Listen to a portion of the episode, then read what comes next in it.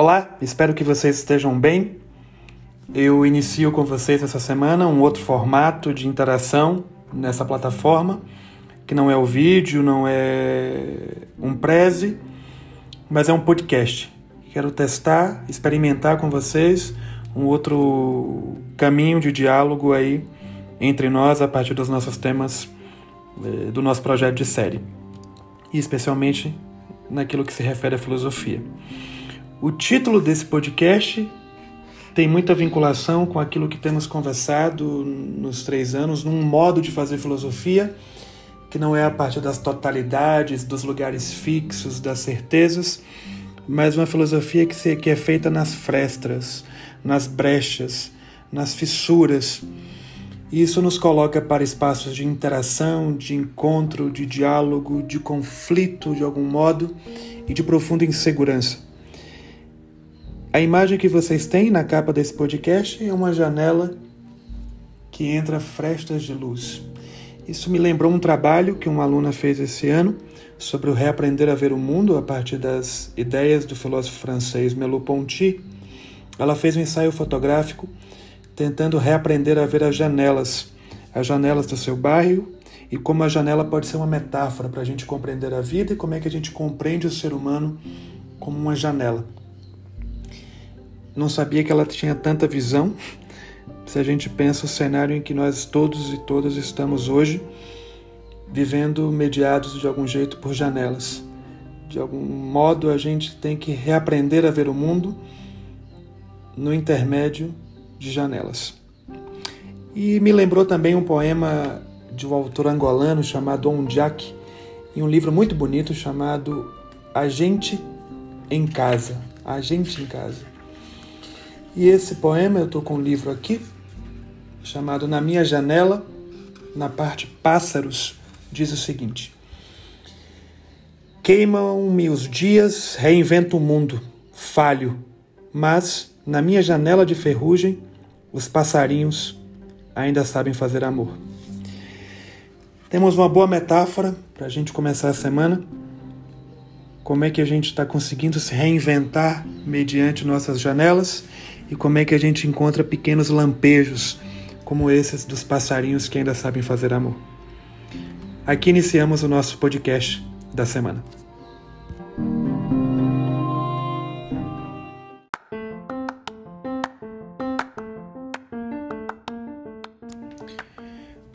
O tema deste podcast é o Pensar na Go a partir de Muniz Sodré. Na semana anterior, eu pedi uma leitura de vocês, o texto dele, do prólogo, e que vocês levantassem comentários e dúvidas a respeito dessa leitura e reflexão. Eu peguei algumas respostas em nossa plataforma e quero aqui indicar rapidamente para que na outra parte desse podcast eu faça uma leitura mais detida do texto, tentando dialogar um pouco com essas considerações que vocês apresentam. Alguns comentários importantes. Por exemplo, a Bárbara Melo é, faz uma relação entre a filosofia e essa filosofia que é centrada na língua alemã. Isso é um destaque no texto. Mais à frente eu vou trazer mais comentários sobre isso. A Luísa Bossa vai pensar, por exemplo, que o texto indica como algo novo para ela a diferença do negro e do afro. É, o negro como imperativo à existência é, de raças diferentes e o afro como um grupo étnico que possui suas arqués, suas origens africanas, que também podem ser usadas para evidenciar igualdade quanto diversidade. O João Gerra vai apresentar uma síntese da tensão do texto, quando ele vai anunciar que o pensamento Nagô faz um contraste com a filosofia eurocêntrica e como o negro já foi considerado um ser não pensante, objeto de estudo, e hoje a africanos, africanas, afro-americanos e afro-americanos que constroem uma filosofia que contrapõe a filosofia europeia. Talvez a gente poderia dizer muito mais que contrapor, que tenta pensar uma outra lógica fora do esquema dialético. dialético. A Clara é, vai apresentar um comentário sobre a filosofia helênica, o que de fato é essa filosofia helênico-germânica, algo parecido com o que a Bárbara também traz no seu comentário. A Júlia vai pegar uma intuição importante do texto, que é por onde eu vou terminar, quero terminar esse podcast, que é a ideia de negociação como estruturante do pensamento Nagô. Uma filosofia de negociação entre particularidades e enunciações. Algo que a Júlia Moura também vai trazer com o um conceito que aparece no texto do Muniz Sodré, que o pensar Nagô é um pensar entre dar, receber, devolver um espaço profundo de negociação. Sobre as dúvidas, eu selecionei algumas aqui para que vocês conheçam também. É, eu sei que vocês viram na plataforma, mas para enunciar aqui as questões levantadas pelos seus colegas. A Helena é, tem uma pergunta boa, né? Quando ela vai dizer se a filosofia é então uma ciência de compreensão da sociedade, uma ciência da sociedade. Isso é um tema para a gente pensar para além desse podcast em outros momentos dos nossos encontros. Vamos falar sobre isso. Uma outra pergunta que ela indica é a ideia de humanidade fechada ideologicamente e se isso vem do pensamento eurocêntrico e como desconstruir isso a partir do pensamento Nagô. O Lucas Guido vai ter uma pergunta se há no pensamento Nagô proximidades com o pensamento de Leopoldo Zéia, se a gente consegue fazer pontes com essa ideia de, de filosofia original que o Leopoldo Zéia vai apresentar lá na introdução do nosso curso. O Pierre traz uma outra pergunta. Por que a língua grega serviu como autenticidade para o pensamento filosófico na sociedade europeia? A Laura, do primeiro B, vai dizer o seguinte: uma vertente filosófica que se diz única é realmente filosofia? Essas perguntas são muito interessantes. O Miguel Birman e a Júlia Moura trazem uma outra provocação. Qual a distinção que o autor faz entre diversidade e diferença? A Clarice vai se perguntar pelo conceito de humanismo. É, o que é humano nesse texto do Muniz Sodré? O Theo vai trazer uma outra indagação que tem a ver um pouco com o nosso debate também de arqueologia. Ele diz o seguinte: quando Muniz Sodré afirma, a rigor, porém, história da filosofia não é filosofia, ele se refere à história cronológica. Aqui é uma boa também pergunta, todas essas que eu indiquei são boas perguntas. E na segunda parte, na terceira parte desse podcast, eu quero me detalhar em cada uma delas. Agradeço muito a leitura e esforço de vocês é, nessa semana. A ideia era essa mesma, de fazer comentários, levantar dúvidas e a partir daí a gente vai entrando com mais calma nesse pensamento na Gu.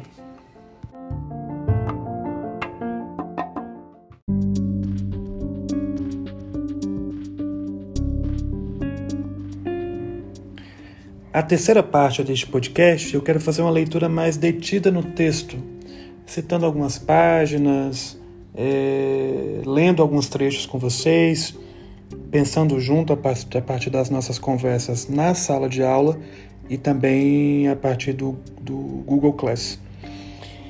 Quero começar com a epígrafe do prólogo, que é muito interessante, que diz o seguinte: ver o que todo mundo viu e pensar o que ninguém pensou. Essa, no fundo, é a tarefa filosófica, se os princípios da filosofia, como a gente tem conversado nesse ano, começam com os princípios estão vinculados ao espanto e ao movimento, é a capacidade de ver o que todo mundo vê e se espantar cotidianamente e de algum jeito pensar o que ninguém pensou ou o que outros pensaram e a partir desses pensamentos em movimento nós podemos compreender um tanto da nossa vida diária. Na primeira página do texto, o Muniz Sodré chama um grande filósofo alemão para uma prosa, um diálogo. Ele resgata o Heidegger, especialmente a noção do Heidegger sobre eh, o filosofar a partir da língua grega. No final da página, ele vai pegar alguma argumentação deste importante filósofo e vai dizer por que esse filosofar é grego para o Heidegger. Ah, porque o grego é uma língua privilegiada, distinta de qualquer outra europeia. Por quê? Porque é logos, ou seja, é uma dicção originária que, ao nomear, cria o que nomeia. o próprio homem, inclusive. Quando eu digo que algo existe pela palavra, esse algo passa a existir. Se eu digo a palavra humano, esse humano passa a existir como um discurso e agora se cria de algum modo uma certa realidade. Deste modo, enquanto Logos mais fala do que é falada, o grego é uma língua que, dizendo filosofia, cria filosofia. Para sermos mais precisos, justamente com Heidegger, a palavra filosofia fala grego. Logo, ao mesmo tempo, nos diz que cria a história grega. Aqui temos o primeiro problema que o Muniz Sodré vai indicar para nós. Se a língua é um espaço de existência, eu existo na medida em que falo, então eu existo quando falo português. Eu existo de outro modo quando falo espanhol. Eu existo de um outro jeito quando eu falo inglês. Se a língua é esse modo de existência, a palavra filosofia fala apenas grego, é possível apenas filosofar na lógica de pensamento de uma língua como o grego ou há outros modos de fazer filosofia que não estejam detidos apenas nesse tipo de língua, nesse modo de existência? Aqui está o primeiro problema para a nossa conversa. Se a gente está pensando no, na arqueologia, em outras origens, como pensar outras origens que não estejam detidas em uma única língua? Ou, o que é mais complexo, a nossa língua, o nosso modo de pensar vai ser sempre refém dessa lógica grega. Seguindo um pouco do texto ainda, ele vai resgatar o nosso amigo filósofo Hegel, quando ele traz o alemão para a conversa, que no mundo moderno o alemão ganha esse lugar de uma de um espaço privilegiado de filosofia. O Hegel tenta colocar isso na última consequência, universalizando uma lógica ocidental, o todo é o verdadeiro, uma lógica de razão, que é o espírito, uma dimensão de civilização e uma atuação política e ética, fundada na negação do outro, se a gente resgata as nossas aulas anteriores. O grego passa a ser então o alemão, isso está na página 8 do texto, o alemão ganha estatuto de logos e institui-se academicamente como língua original de filosofia, convertido em linha mestra, senão em criadora da história europeia, por sua vez designada como Ocidente. Olha o embrólio que está colocado aqui para nós. O alemão se assume como essa língua é, filosófica e essa língua cria uma ideia de Europa, cria uma ideia de Ocidente, basta ver as tensões entre Oriente e Ocidente, e ao fazer isso, cria um modo de vida. De novo, como é que a gente escapa dessa lógica? O Muniz Sodré vai ser bem irônico quando vai dizer na página 9 que nenhum grego se elevou no caráter excludente de achar que só se pode filosofar nessa língua. Essa filosofia que nasce a partir da cidade, da polis, da compreensão ética do viver comum, é isso que provoca a filosofia. Como é que a gente vive junto? Como é que a gente se organiza? Quais os novos hábitos que a gente vai construir vivendo junto numa cidade? Esse é o problema do mundo grego, né? Então, nem o mundo grego queria universalizar o seu modo de vida, mas muito embebido na chave moderna de criação de uma história única, da história. Por isso que o Hegel vai falar da filosofia da história, que no fundo é a filosofia da história europeia, como a gente sabe, do reconhecimento de uma Europa que se funda na negação de todos os outros, na criação e na negação de todos os outros. Como então pensar um outro jeito que não seja esse, nem fundado nessa língua grega, nem fundado nessa língua alemã, mas existindo como multiplicidade de pensamento e de modos de vida. Aqui ele está começando a apresentar a sua hipótese. Eu quero só fazer um pequeno eh, intervalo, resgatando a música do Caetano chamada Língua, em que ele vai falar um pouco dessa conversa. Eh, um dos trechos, ele vai resgatar esse, essa fala sobre se é só possível filosofar em alemão. Escute um pouquinho, eu vou indicar agora para vocês, aqui mesmo no podcast.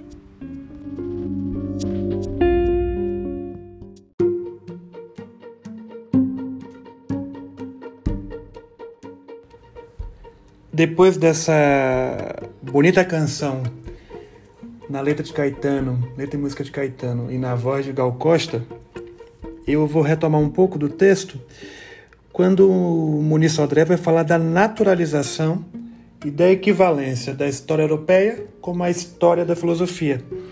Se vocês estão com o texto aí, na página 10, ele vai dizer o seguinte, no terceiro parágrafo.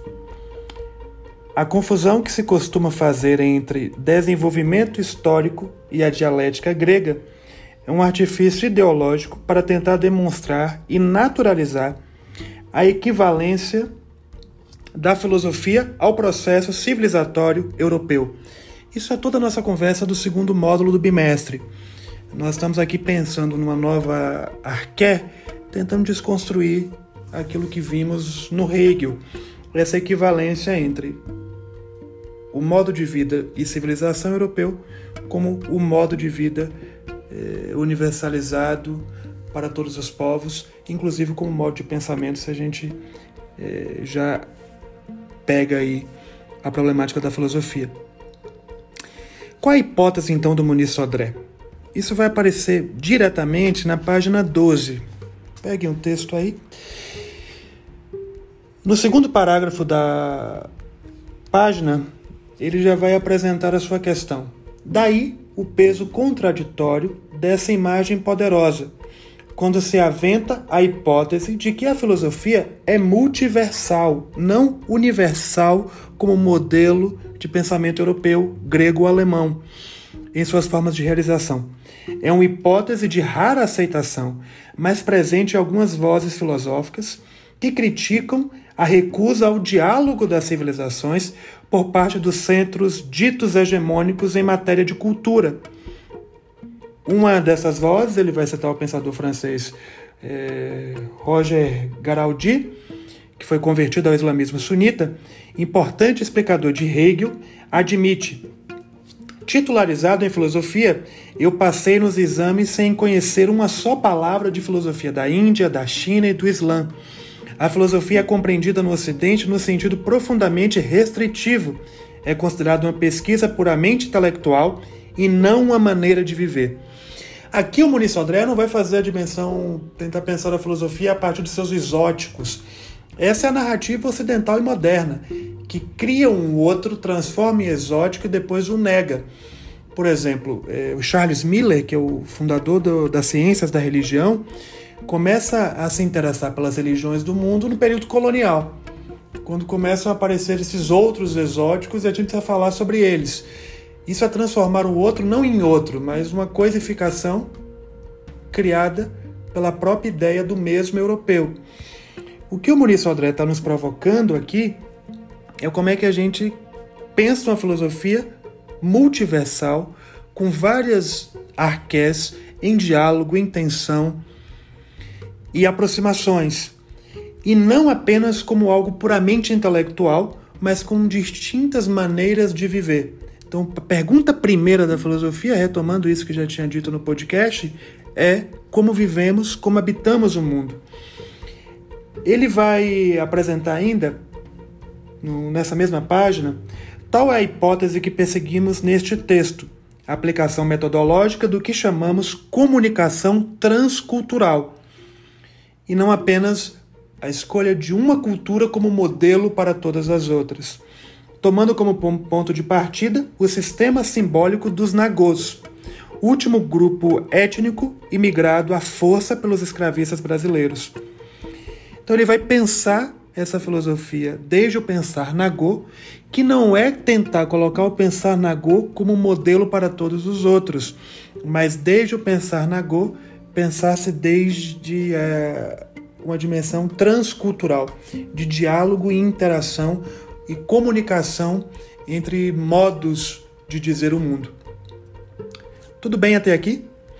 Aqui nós encontramos a hipótese central do texto, do livro, na verdade, do Muniz Sodré.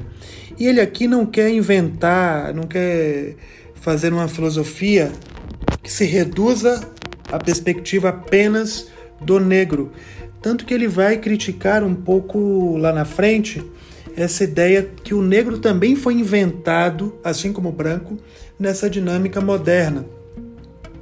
Isso vai aparecer na página 13, se a gente caminha um pouco mais com o texto, quando ele vai citar o Apiá, falando de pensamento e de filosofia, que embora o mundo ocidental até reconheça outros saberes, outros modos de conhecimento, mas coloca isso como pensamento, não como filosofia.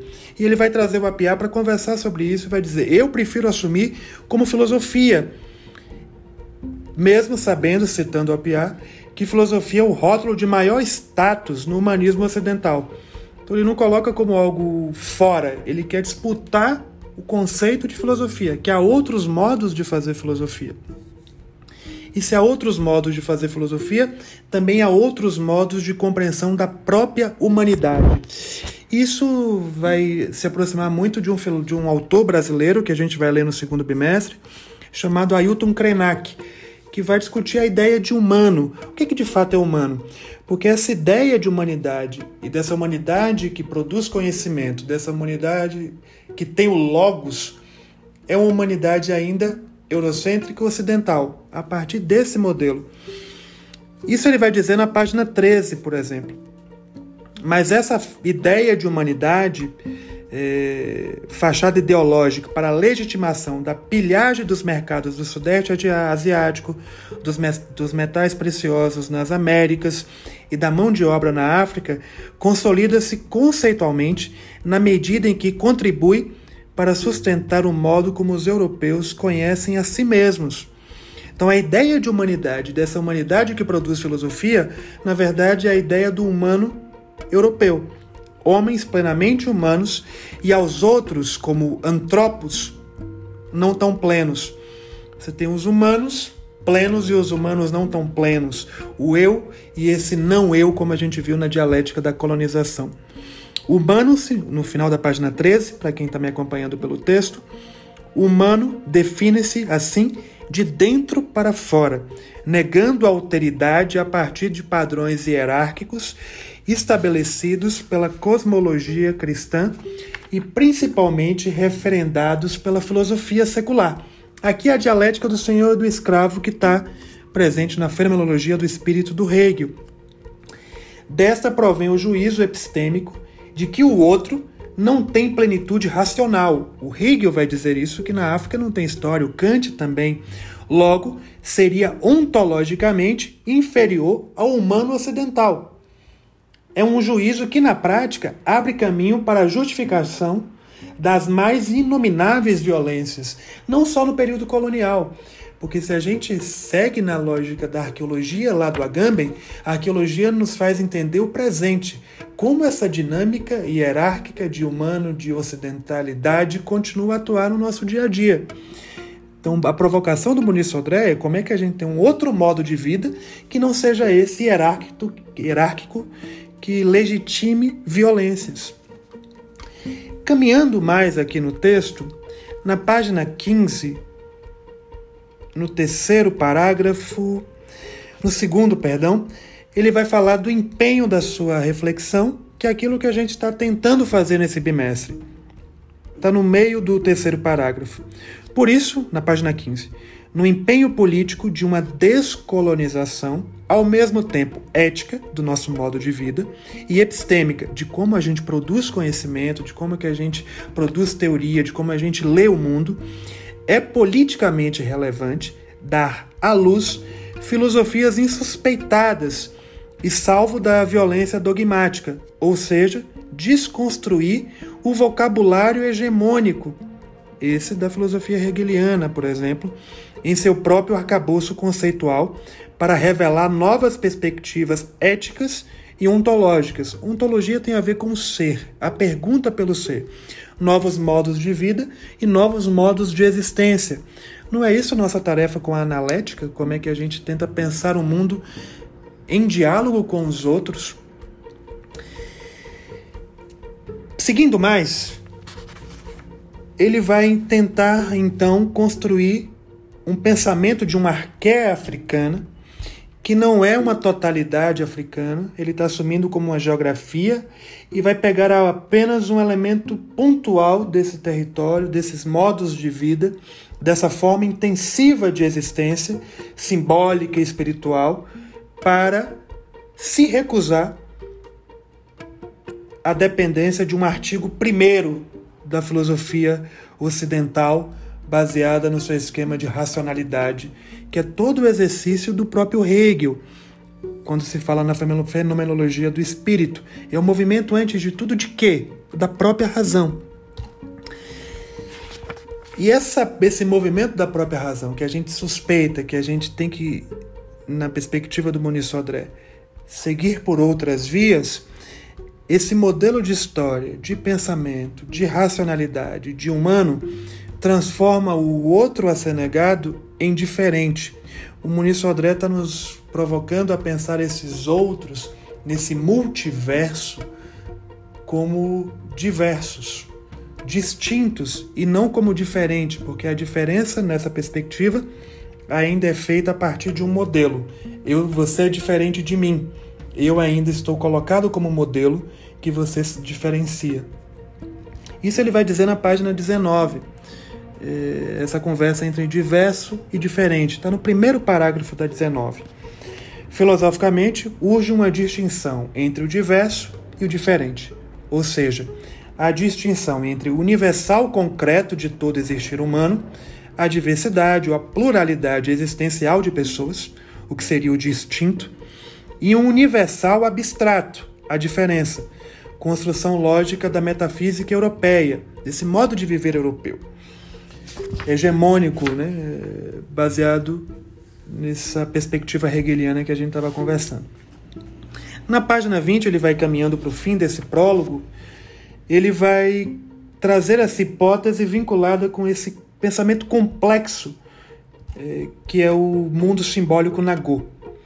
E aqui ele vai dizer uma provocação que eu tinha feito anteriormente, que agora aparece textualmente aqui. Mas a nossa hipótese relativa está no primeiro parágrafo da página 20.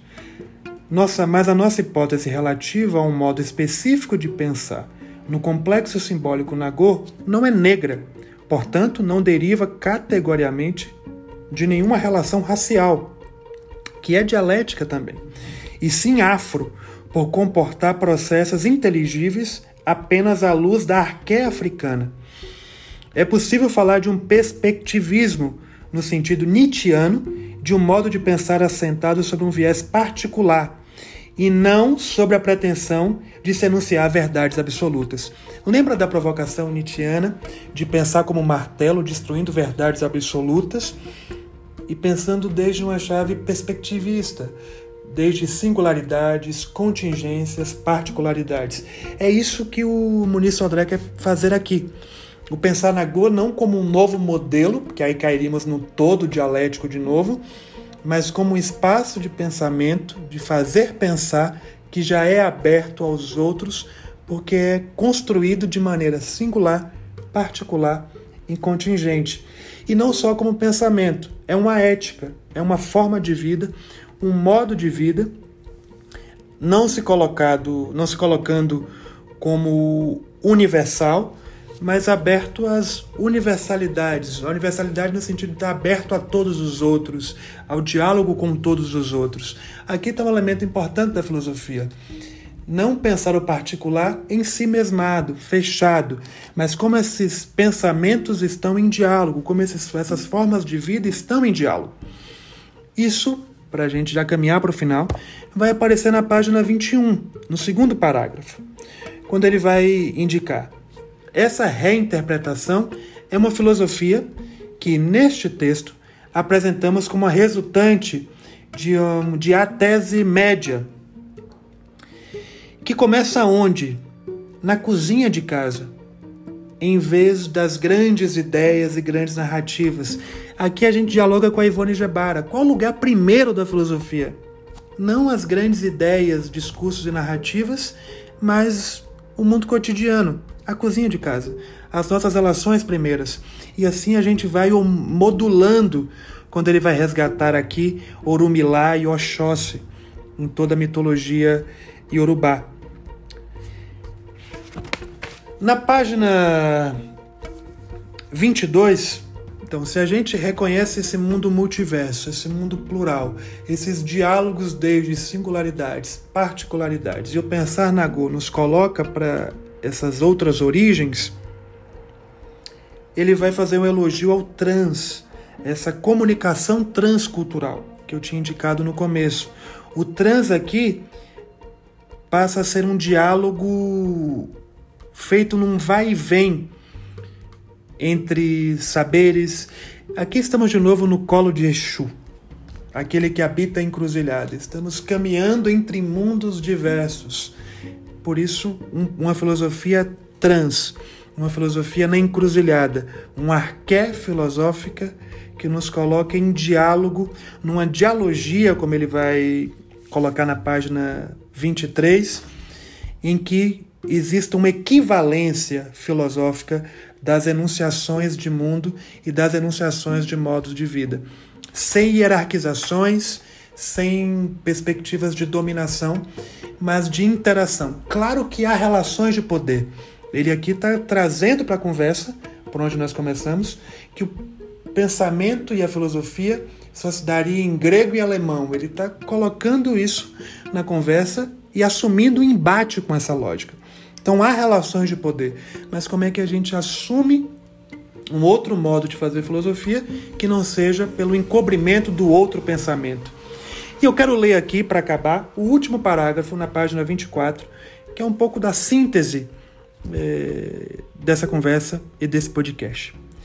Libertária será, assim, a busca emancipatória que conduz a formas diversas e moleculares de soberania individual ou coletiva isso está muito no Pensar na Go, uma filosofia que é coletiva e que o indivíduo é fruto dessa comunidade.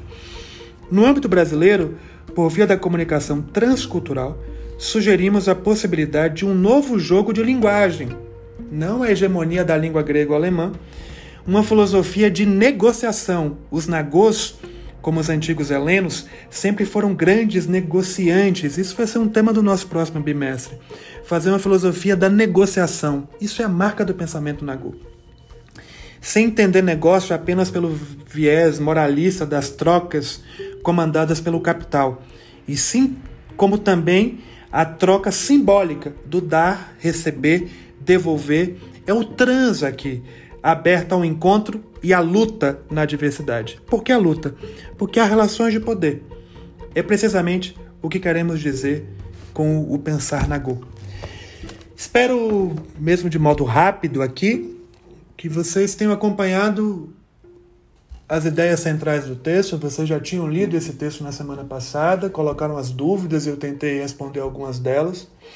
E estou tentando sistematizar os pontos significativos do texto.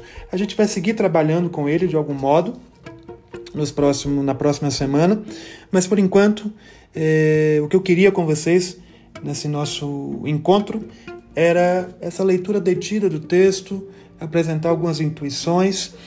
Eu vou indicar para vocês também aqui na plataforma um álbum maravilhoso é, dos sons da capoeira, dos sons dos atabaques, porque o Muniz Sodré pensa uma filosofia ao som dos atabaques.